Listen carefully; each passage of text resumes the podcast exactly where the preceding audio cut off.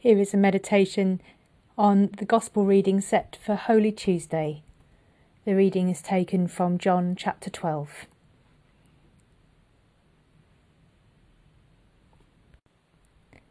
Now, among those who went up to worship at the festival were some Greeks.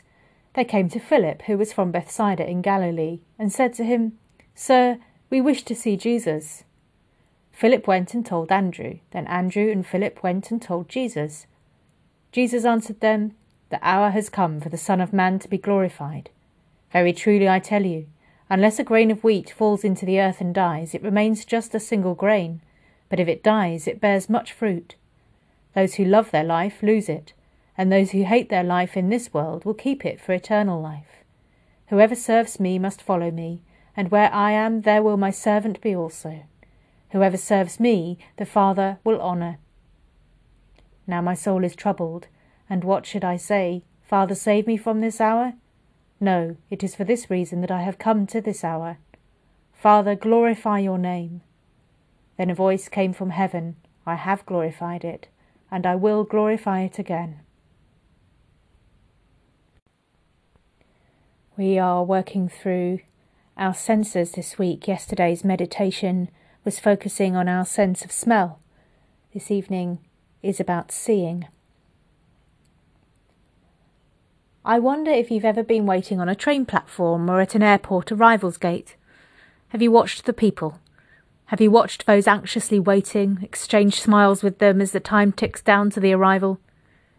Have you watched those emerging from the automatic doors, pushing their luggage trolley and looking around like a meerkat until a smile of recognition spreads across their face? Eyes lock, smiles widen, and you can feel the palpable joy in the room. You're a sight for sore eyes, we say when we see someone we haven't seen for a long time. Joy and love and healing are felt, often in that first glimpse of the person or place we've been longing to see.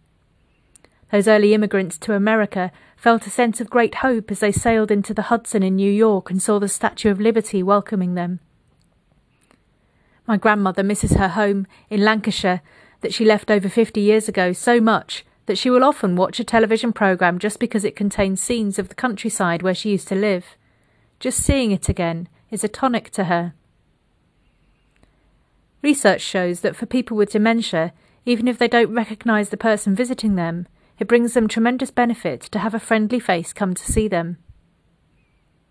When I was on Rome in holiday, I decided to to, I wanted to go to the Vatican and see the Pope at one of his weekly appearances. It was kind of irrational, but I just thought I'd like to be able to say that I've seen the Pope. Seeing things with our own eyes feels important to us somehow. It's a human instinct. It's why people still line the streets when royalty visit, just to catch a glimpse. When I saw the Pope, all I could really see was a forest of selfie sticks in the air trying to take a picture of him. Even though anyone can buy a postcard with an image of the Pope, everyone there wanted their own picture. I've still got mine a grainy image of a tiny Pope in the distance sitting on a throne. The Greeks in our Gospel reading today come to Philip and say, Sir, we wish to see Jesus. They just wish to see him. They don't ask to speak to him, to touch him, to eat with him. They just want to see him. I think I understand this urge.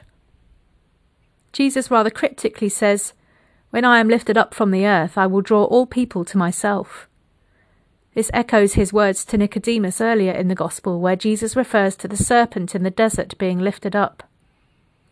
In the book of Numbers, we read of the Israelites complaining about their experience in the wilderness and how much better their lives had been in Egypt. A plague of poisonous serpents begins to sting and kill people.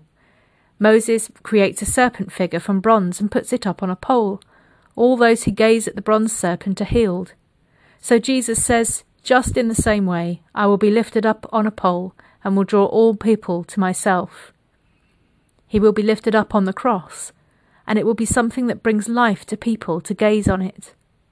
For us to gaze on a cross gives us hope. A priest I did a placement with was doing a wedding rehearsal he said to the bride and groom, If you feel yourself welling up or getting the giggles, focus your eyes on this cross here. It will help you to calm down and stay focused. Then he added, Actually, that's good advice for life after you're married, too. When in doubt, focus on the cross. There is power and love and healing in the cross. We gaze on the cross together this Holy Week.